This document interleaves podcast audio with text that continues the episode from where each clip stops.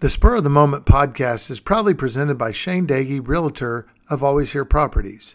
Selling your home, buying your home, first time buyers, investors, and seasoned home buyers. Call or text 512 540 1626, and I'll be glad to help with all of your real estate needs.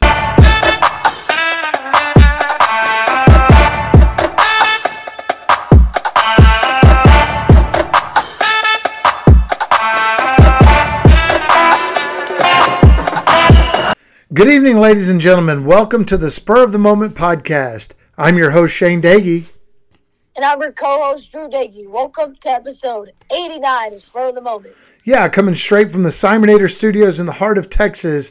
And I want to give a shout out to Drew, grinding through these episodes. He, you can tell his voice is a little scratchy, but uh, he's overcoming his sickness. But uh, he's he's done a great job with that. But we're here, and we're here to bring you some Spurs content. Spurs ended up losing this game 123 to 92 at the hands of the Los Angeles Lakers. That dropped the Spurs season record to six wins, 12 losses overall, and uh, brings the Lakers record up to five wins and 10 losses overall. So in that draft pick standings, the Lakers are just sitting right above the Spurs. Uh, the Spurs are in sole possession of the sixth worst record in the NBA for you draft watchers. And uh, anyway, that's where they sit. Also, a couple notes on this game. Gregg Popovich missed this game because of an illness, and uh, so Brett Brown had to take over uh, on the sidelines for Popovich being out.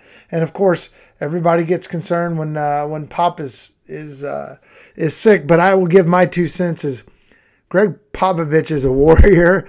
Uh, no need to worry about him. He's going to battle and fight through it, and, and uh, I think he's going to be just fine. Drew, what were your thoughts about this game against the Lakers? Yeah, a rough night, a rough shooting night once again. Only shooting 39 but also Anthony Davis with 30 points and 18 rebounds. I think having Jakob Poeltl there will, would have helped with that a little bit with the rebounds there. But just a great night from the Lakers, and the Spurs had another rough night against the West Coast team.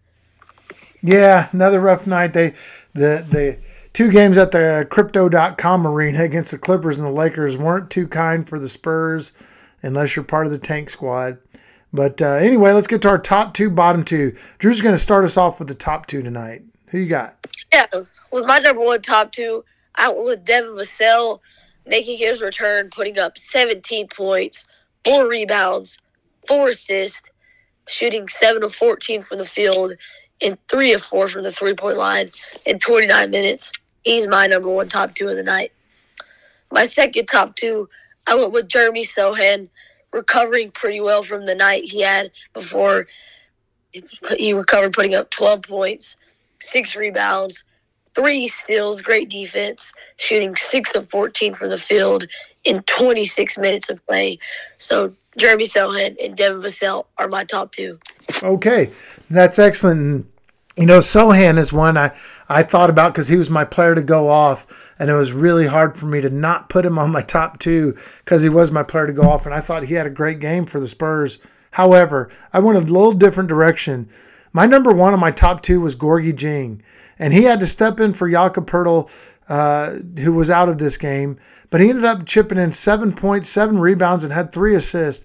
And sometimes when you watch Dieng, he's slow moving and awkward moving around the court, but I was proud of him for getting the start and stepping up and, and not having too much of a fallback at that position. Now, the depth behind him, we didn't have just a ton, but Gorgui Dieng was my number one on my top two. Five turnovers. Well, of course, Drew's going to call me out on that, but I'm just giving some props to the veteran that may not ever make the top two for us. So, uh, good call on that one. but he's still my number one. My number two was Devin Vassell. That's awesome. He had 17 points. He hit three threes, four rebounds, four assists. Great night for Devin. And so that's my top two.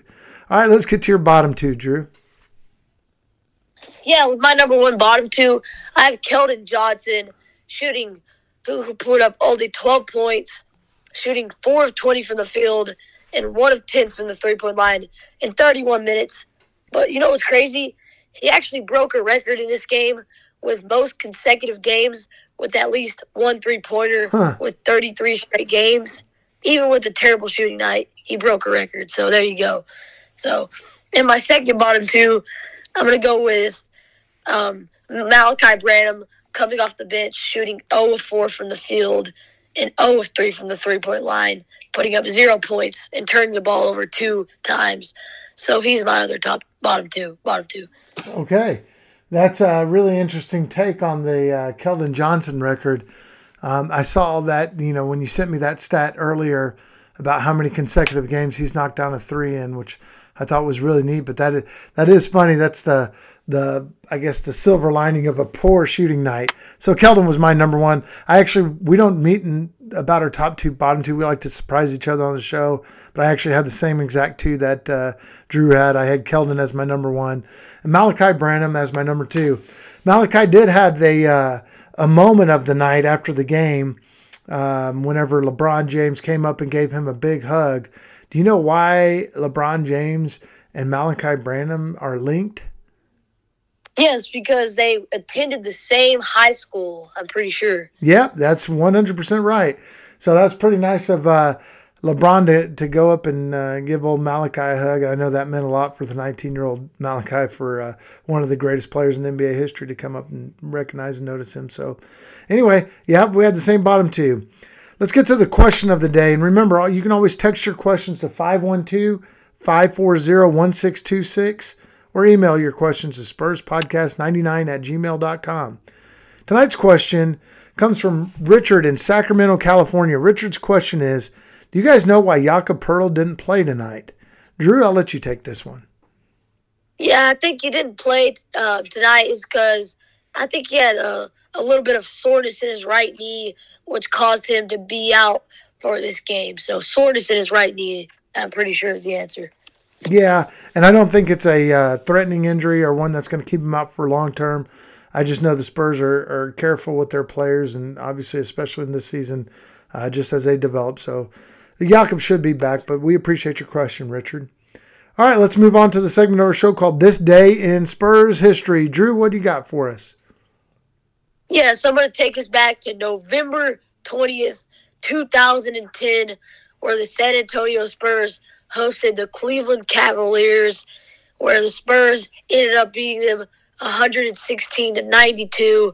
Our leading scorer of this night was Tony Parker, who put up 19 points, nine assists, five rebounds. A great night from him. Manu Ginobili putting up 13 points, six assists, four rebounds. Richard Jefferson putting up 14 points, four rebounds and Tiago Splitter putting up 18 points, five rebounds. Matt Bonner putting up 12 points, four rebounds. And to round out the 10 point scores, Gary Neal with 10 points. We had six guys with double figures, which is pretty good. And the Spurs improved their record to 11 and 1, which is a great mark at the 12 games to into the season. So that's my this day in Spurs history. Okay, good deal. Appreciate that, Drew. All right, and uh, now we're going to preview the upcoming game. So this one, the Spurs are going to match up with the New Orleans Pelicans. Um, it's a home game. It's going to be back in San Antonio on Wednesday night. They got the Pelicans coming in. Drew, what can you tell us about New Orleans? Yes, the New Orleans Pelicans team coming into this game are ten and seven. Um, coming off of a blowout against the Golden State Warriors. No Steph Curry or Klay Thompson in that game, though. But the Pelicans, their leading scorer this year has been Zion Williamson, coming off of an injury of last year. He's been great, showing that he is still really good. Um, he's putting up 22 points. They also have Brandon Ingram, who's putting up 22 points a game, five rebounds. CJ McCollum, who's putting up 18 points, and Valanciunas, who's putting up 13 points and nine boards. Also, Trey Murphy, who put up, who had a great game against us in the preseason. So that's a little bit about the Pelicans. All right.